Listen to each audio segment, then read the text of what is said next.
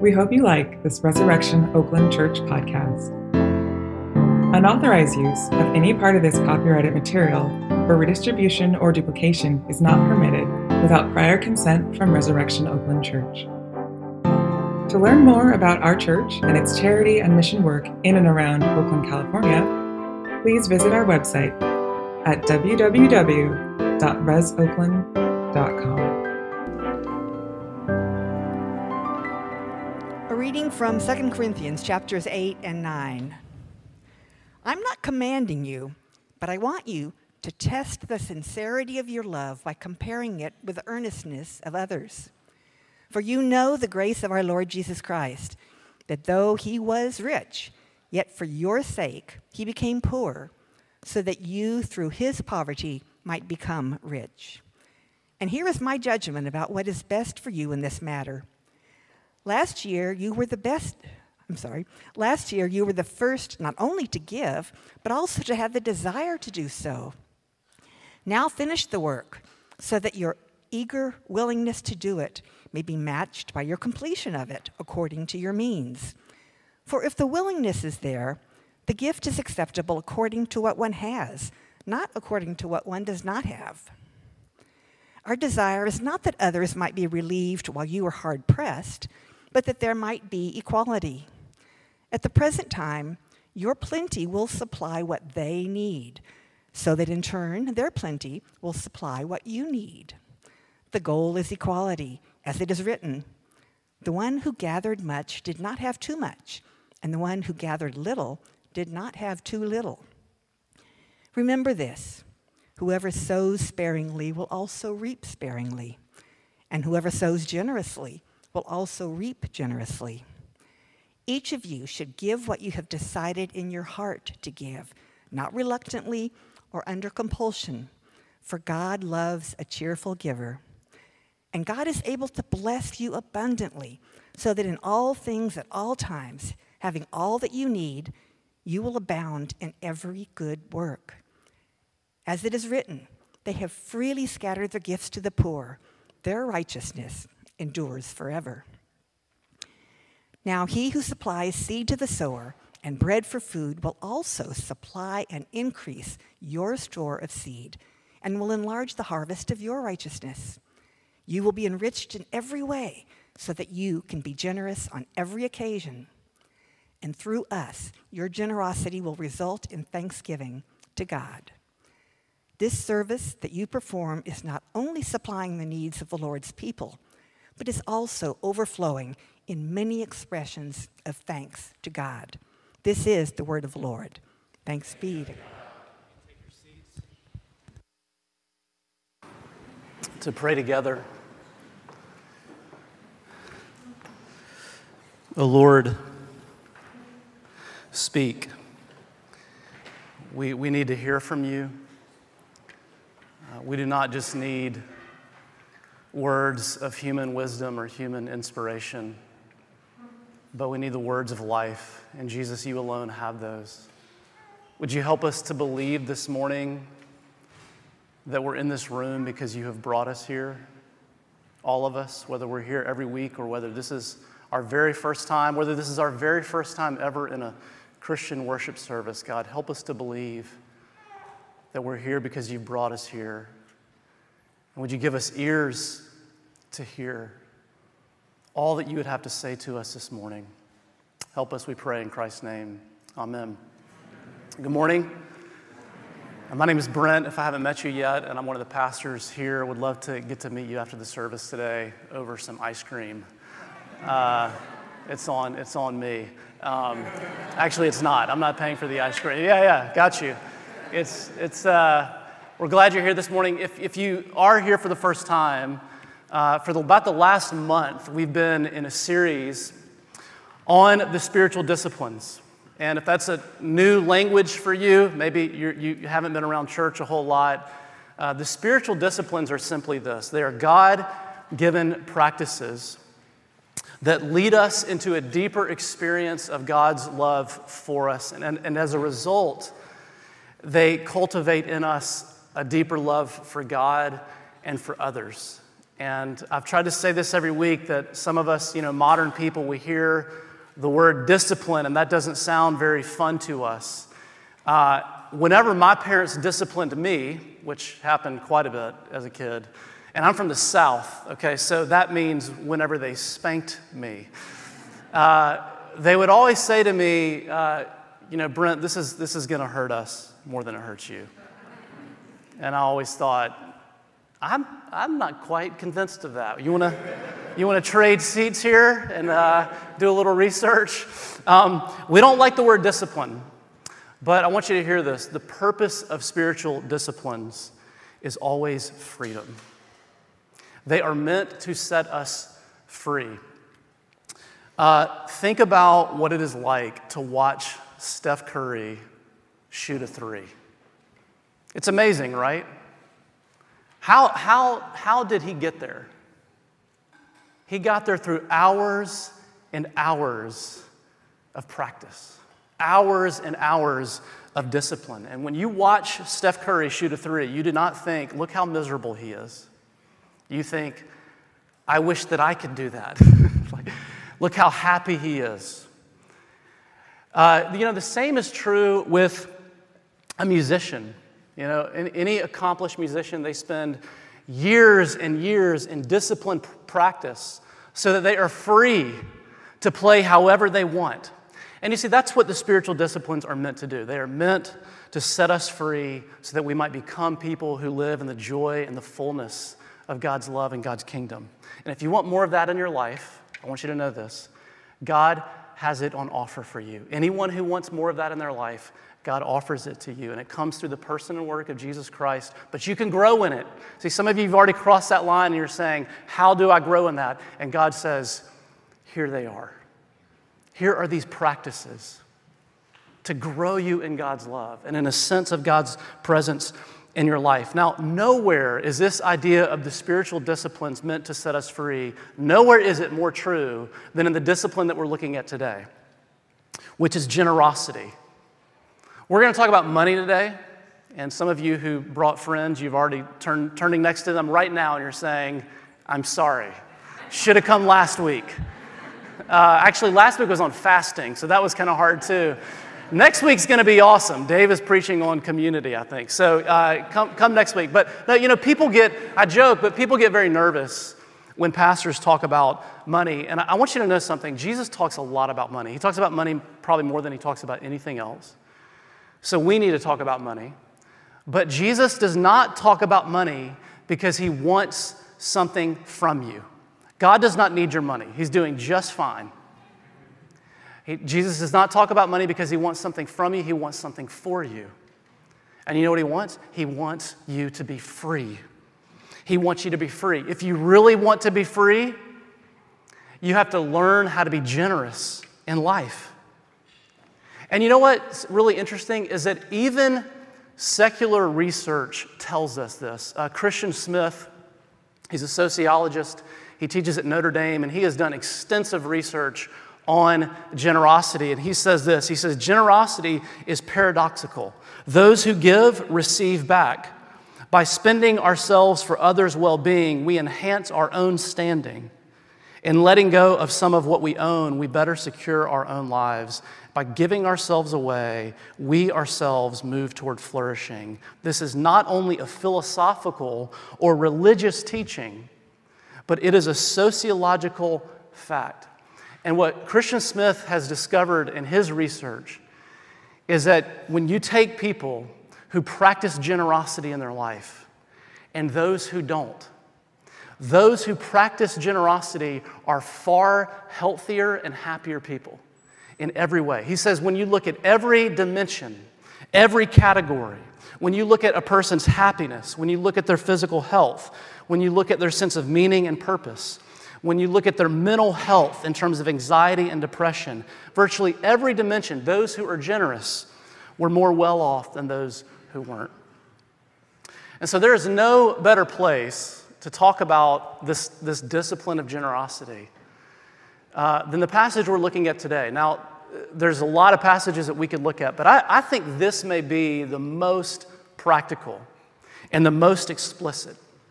And so here's what I want to do today. We're going to look at three things. We're going to look at some principles of generosity, and then we're going to look at a, a major problem when it comes to generosity. And then we're going to look at how we can actually overcome the problem. All right? So, some principles, a problem, and then how we can overcome the problem. So, first, uh, some principles of generosity, and there are two. And we see both of them in this passage. And you can only become generous as you learn to embrace both of these. Here's the first the first principle is that all, all of your money is a gift. All of your money is a gift. Every penny that you have is a gift. So, a little context to what's happening. This is, this is kind of a, a long passage, it's a little like wordy in places. I want to encourage you to keep your worship guides on you because we're going to be referring back to it a lot. But let me set the scene for you. What, what's happening is Paul is writing to the church in the city of Corinth, hence the name Corinthians. He's writing to the Corinthian Christians in the city of Corinth. Now, the city of Corinth was a port city, which meant that it was a city of great commerce. And so, what we, what we know from history is that these Christians in Corinth were actually on the wealthier side of things. And what Paul is doing is he is actually writing them a letter asking them to give money to Christians in Judea because there's been this great famine in Judea. And I want you to notice that when Paul writes this letter and he starts asking these Corinthian Christians for money, he gets very specific in his request. He's saying, Look, I want you to give proportionately. So look at uh, chapter 8, verse 12. We, have got two chapters in here, but chapter 8, verse 12, uh, which is that first section, he says, Each person should give according to their means. So he's saying it's going to look different for some of you. Some of you have a lot of money, and some of you have a little bit of money, and it's going to look different. And then he talks about giving intentionally. If you look at chapter 9, verse 7, he says, Each of you should give what you have decided in your heart to give. And what Paul is saying is, hey, don't just show up to church and when the plates pass, see what you've got, you know, in your wallet or purse that day. Paul is saying, I want you to sit down and actually think about this. You need to think about your money and you need to be intentional in your giving. And then uh, if you go all the way to 1 Corinthians chapter 16, verse 2, Paul says that, that we're to set aside money on the first day of every week to give it away. That, that's Paul's way of saying you ought to be giving regularly. Now, Paul, this is, Paul does not say, I want you to consider giving. I want you to think about giving. Paul says, you need to do this, and here's how you need to do it. Now, if somebody came into this room this morning and started talking to us like this, we would all be thinking, who does this person think they are? Trying to tell me what to do with my money. The radical claim of Christianity, the radical claim of Christianity is that there is someone in this room telling you that this morning. And it's not Paul, and it's not me, but it is the Lord of heaven and earth himself. Over and over and over again in the Bible, God says, Your money's not your money, your money is a gift. And we just need to pause right here because some of us are saying, What do you mean it's a gift? I went to school for it, I worked hard for it, I earned it. It is my money. Okay, well, let's, let's think about that for a second. How did you earn it? Well, first, you're alive. You kind of have to be alive to make money. But how much credit can you actually take for that? You know, life itself is a gift. And then, how about this? Think, consider the circumstances and the talents that you were given at birth.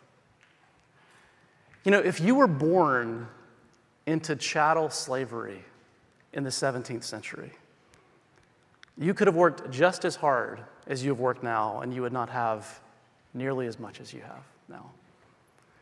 See, life is far too complex. It is far too complex to say that money and success comes down to individual choices and hard work. There's so many factors involved.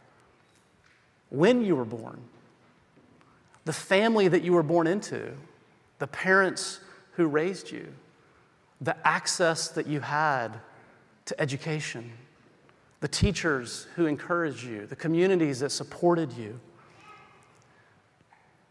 And see, this is why 1 Corinthians 4, verse 7 says, What do you have that you did not receive? What do you have that you did not receive? So maybe you've been successful, but you've done it with the gifts, the circumstances, and the talents, and the life that has been given to you. And this is why God says over and over and over again your money is not your money. Your money is a gift. It's actually God's money, and he, he, he, he gives it to you to steward it. That's the first principle. Here's the second one. The second principle of generosity is that, is that generosity is the rule of giving. It's the rule. Now, the rule in the Old Testament was the tithe. God said, I want you to give 10% of everything that you have. And you can find that all over the Old Testament. And I, I, know some of us hear that and we think 10%, that is crazy. You know, do you know what I'm paying for rent? I don't think God meant that for people in, in Oakland, you know, like 10%. Um, all right, here's the deal. When you come to the New Testament, there is no command to tithe. You, you actually you cannot find it a single time. You will not find that rule in the New Testament. There's not a single place in the New Testament that commands any sort of percentage. In fact, look at Paul in the very next verse, in the, in the very first verse, excuse me. Paul says, he's talking about money and he says, I'm not commanding you. And I think that's really interesting because Paul was not afraid of commanding people to do stuff. There's a lot of commands that Paul has in his letters. He commands us to live in unity.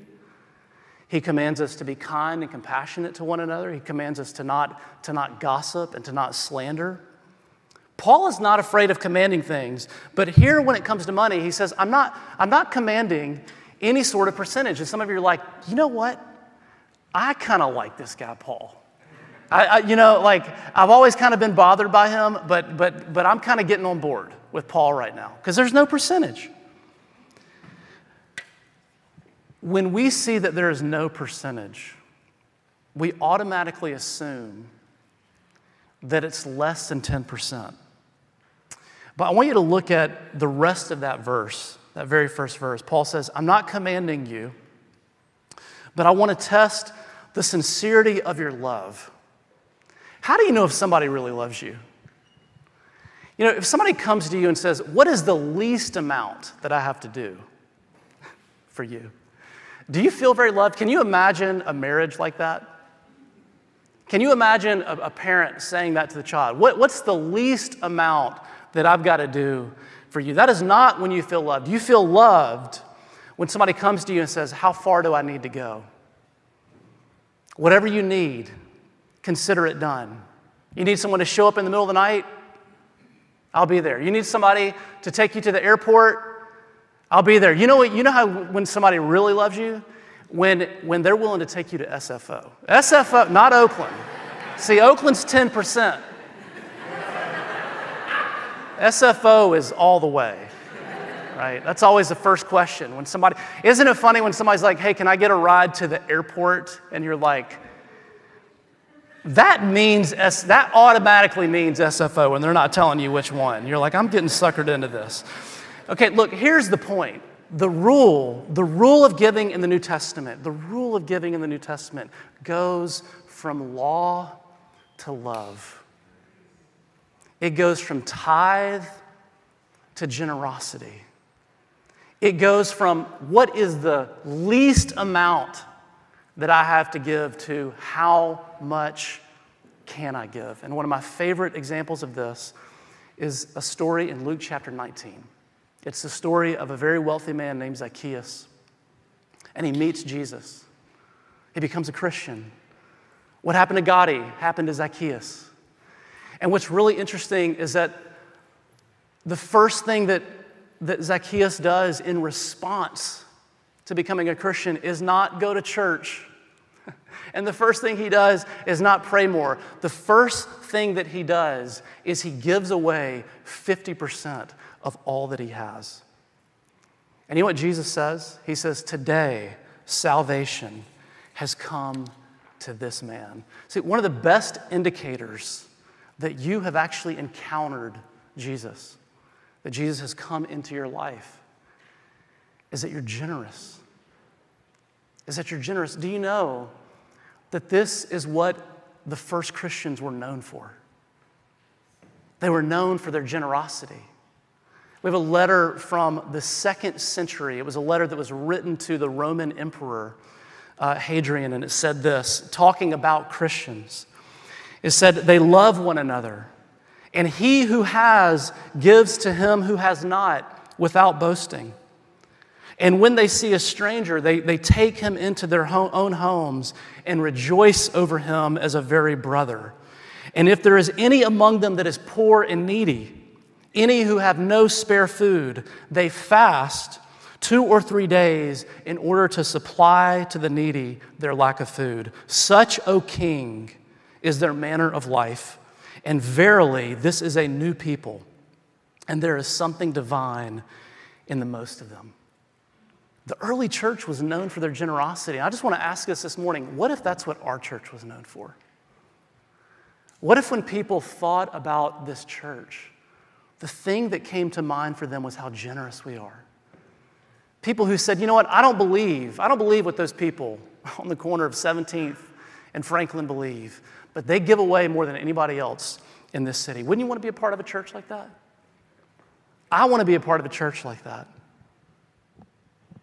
So let's do it. You got the principles. Everybody good?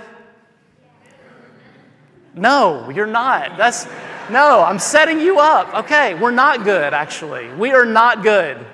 We are not good. If you're good, put your money in the back in the box and you can go ahead and leave. But if you're not good, stick around because I'm not good.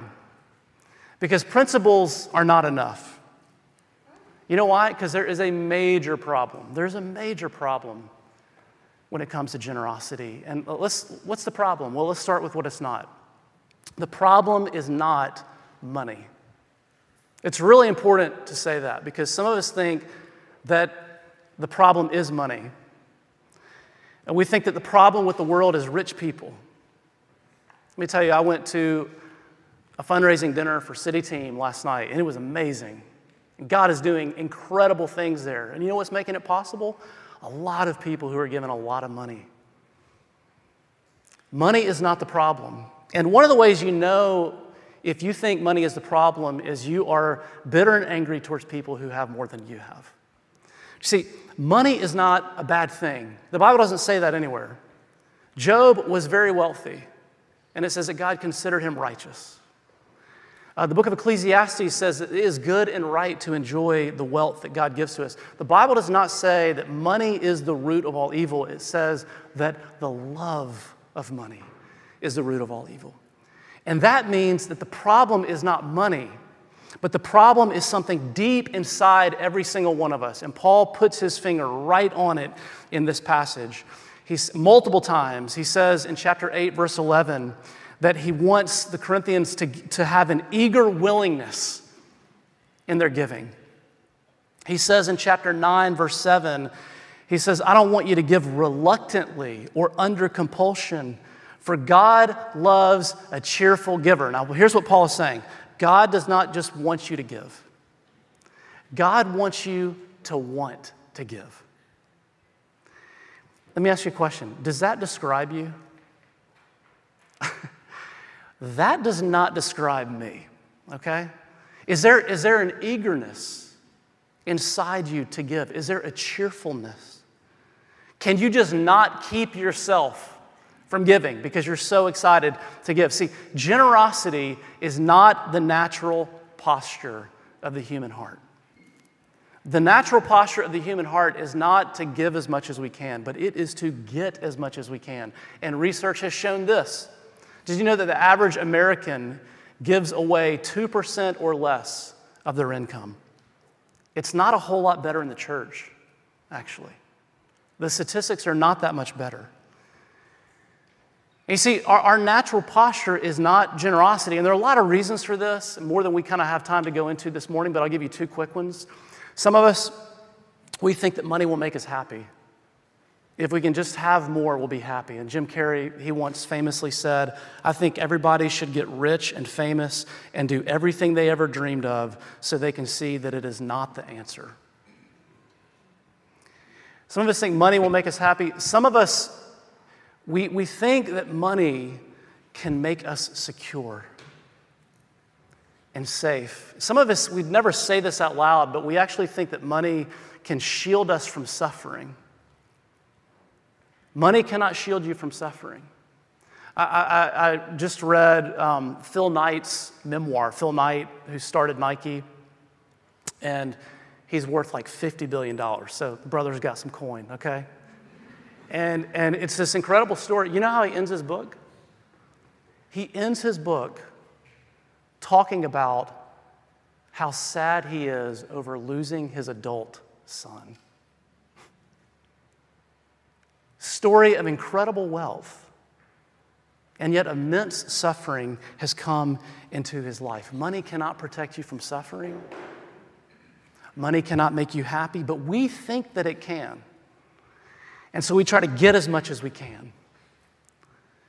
Now, if you're here this morning and you are not a Christian, you do not identify as a Christian, I want you to think about this this morning because an irreligious view of the world a, view of the world that says there is no God, that we came from nothing, and when we die, we go to nothing, would tell you that there is nothing at all wrong with, it, with living your life to get.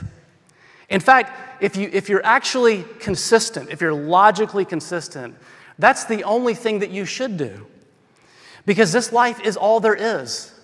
And so you should enjoy it while it lasts. But you see, Christianity comes along and it says something really different. It says that, listen, friends, if you don't learn to deal, you and I, if we do not learn to deal with this problem that is deep inside us, there is incredible danger. And Paul gets at this in verse 15 of chapter 8.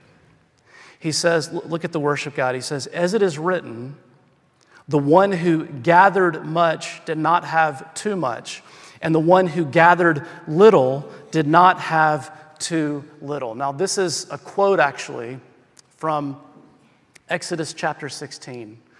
And in Exodus chapter 16, the Israelites, they're wandering around in the wilderness. God has rescued them from slavery in Egypt, but now they're walking around and they don't have food to eat. And so, what does God do? He sends them manna. We talked about this a couple weeks ago in Sabbath in the spiritual discipline of Sabbath. God sends them manna, He sends them bread from heaven, but He only sends them enough to gather for each day. If, if you tried to gather more than you needed for that day, if you, tried to, if you tried to hoard it, if you tried to store it away for a rainy day, you know what happened to the manna? It rotted. It rotted. You'd wake up the next morning and there would be the stench of maggots all over your tent. And what Paul is saying is if you don't learn to deal with the problem of money deep inside you, and friends, let me say this this is for poor and rich alike. Okay, this is for all of us in this room. That if we don't learn to deal with the problem of money, Paul is saying it will rot you. It will rot you. It will rot your soul. You will not own your money, your money will own you. And it will turn you into a person who is always discontent, always wishing that you had more. It'll turn you into a shallow person because you think money is what makes people important. And it'll turn you into someone who is not equipped to handle the suffering, the inevitable suffering that will come into your life. Is there anything that can help us with the problem? Is there anything that can make us generous? Yes. But they are not principles. So we need more than principles. And so Paul comes to us and he says, Listen, here are two things that you need to overcome this problem. Here's the first. First, you have to see your giving as part of a greater story. It's part of a greater story. Um, I don't know if you heard, but a couple years ago, uh, the, the company um, Cards Against Humanity decided that they were going to do something a little unique for Black Friday. And for Black Friday, they were going to dig a hole, a really big hole. So they started this, this GoFundMe campaign, and anybody could give to this hole. Anybody could get to the hole. They called it the holiday hole. And you know what the purpose of digging this hole was? It was to see how big and how deep they could dig a hole. And so they said anybody can give to it, and as long as the money keeps flowing in to pay for the excavator and the people to dig this hole, we're going to keep digging this hole. It lasted several days. You can go online and look at pictures of this hole. It's not very interesting. Looks like every other hole. You know what they raised to dig this hole? $100,000 and then some. You know, and it was, it was done as a joke, but if you, if you, th- if you really think about it, this is what we, this, we do this all the time. We pour our money into holes. We pour our money into things that have no ultimate significance and that will not last. And what Jesus does is he says, I want to invite you into a greater story, a greater story for your giving. And so Paul says in chapter 9, verse 6, he says, Whoever sows sparingly will also reap sparingly, and whoever sows generously will also reap generously. This is one of the most abused verses in the entire Bible. This verse is not saying, Oh, I see how it works. I give God a little bit of money, and then He gives me a lot of money back in return. That's not what this is saying. Because think about the metaphor the metaphor of sowing, it's, it's uh, the metaphor of planting. You know, when you plant a seed in the ground, you do not get the same thing back in return. You know what you get? You get something very different. You get a tree, you get a plant, you get a flower, you get a fruit. And what Paul is saying is when you give money, when you're generous, you, you don't get the same thing back. You get something different back. Well, what do you get back? Look at the very next verse. He tells us, he says, As it is written, they have freely scattered their gifts to the poor, and their righteousness endures forever. And then Paul uses that word righteousness again in the very next verse when he says that God will use your generosity to increase a harvest of righteousness. Now, when we hear the word righteousness, it sounds like a very churchy kind of religious word. We think, we think moral goodness. We think, oh, they're so righteous. That's not what this word means. This word means something much more wonderful, something much more cosmic in nature than just kind of individual morality. In 2 Peter chapter 3 verse 13, it talks about the day when Christ will return. We've actually been singing about it this morning. When Christ will return and he is going to deal a final death blow. And this is what 2 Peter chapter 3 verse 13 says. It says, "We are looking forward to a new heaven and a new earth. Listen to this. The home of righteousness." Heaven is the home of righteousness. That doesn't just mean it's a place where a bunch of good people are walking around. No, it is talking about a world that is fully healed, a world that is made whole, a world where everything wrong will be made right, a world where we are not lamenting over the brokenness of our city any, anymore, but we are celebrating God's healing over all things. It will be a world where there are no more poor and no one goes hungry, and all sickness and suffering and oppression will be done away with. And you see, friends, heaven is the home of righteousness, and what Paul is saying is that when you give, when you are generous with your money, you are sowing seeds of heaven into this world. It means that poverty is being met and needs are being met and people are meeting God and the world is becoming more of what it was meant to be. And see, Paul says if you really want to deal, if you really want to deal with this problem that is deep inside us, and I just, I hope we're all honest enough with ourselves this morning to say, It's in me, and I can see it, but I want to be free. And Paul says, If you want to be free, you've got to see that your giving is a part of a much greater story. But here's the second thing, because that's not all, and we'll end with this. You have to see your giving as, a, as part of a greater story, but you have to see your giving as a response to a generous Savior. If you hear nothing else that I say this morning, can I invite you to tune back in? Friends, here is the Christian gospel in all of its wonder. It applies to every area of your life, and it even applies to your money. And if you want to be free, you need to drink deeply of the gospel.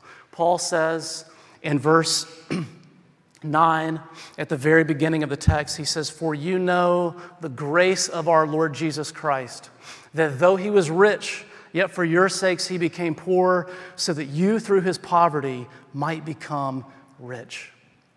When you look at Jesus' life, there is a great paradox. His life was one of ultimate wealth and extreme poverty. For all of eternity, Christianity says that Jesus lived in the riches of heaven. He had everything that he could ever desire. And yet, when he took on flesh and he came into this world, do you know how he came? He came poor. His entire life was one of poverty. He was born poor. Jesus was not born in a nice, comfortable hospital room. He was born in a feeding trough for animals. And he was not born on the right side of town, but he was born in an unforgettable part of the Roman Empire. He was surrounded by poverty, and then he lived his life poor. Most of the material possessions that he had in his life were provided to him by a group of devoted women who gave themselves to following him. And Jesus said himself, Foxes have holes and birds have nests, but the Son of Man has no place to lay his head. Virtually everything in his life was borrowed. He used borrowed boats to get into lakes, and he used borrowed bread to multiply it to feed the masses. And when he came riding into the city before his death, he came on a borrowed donkey. He lived his life poor. You know how he died? He died poor.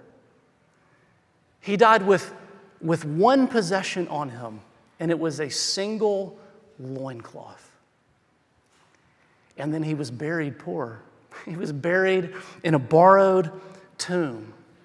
See, when you look at this paradox, you have to say, you have to ask, why would he give all of this up? Why would he give up all the riches of heaven? And you know what the wonder of the gospel says? It says that of all the riches that God had, there was one that he did not, and it was us. It was you and me. And that is what this table points us to today. It points us to a God who is generous. It points us to a God who did not come into this world saying, What is the least amount that I can give? But a God who came saying, I'm willing to go all the way. A God who did not just give us his money, but who gave us his life. And so if you really, if you really want to deal with the problem, You've got to see Him. To the degree that you see that He gave all that He had away for you, then you will be able to give away some of what you have for Him. And you know what you'll be? You'll be free. You'll be free. You'll be free to be generous towards God and others and His kingdom in the same manner in which He has been generous to you. On the night in which he was betrayed, the Lord Jesus took bread, and after he'd given thanks, he broke it. And he gave it to his disciples, and he says, This is my body, broken for you. Eat this in remembrance of me. And then he took the cup and he blessed it, saying, This cup represents the new covenant which is shed in my blood for you and for many for the forgiveness of sins. Drink this in remembrance of me. The Apostle Paul tells us that as often as we eat this bread and drink this cup, we proclaim the Lord's death until he comes again. Let's pray. Father, how, how hard it is for us to believe that you would pour out yourself for us like this. And yet, the promise of this table is that that is exactly what has happened.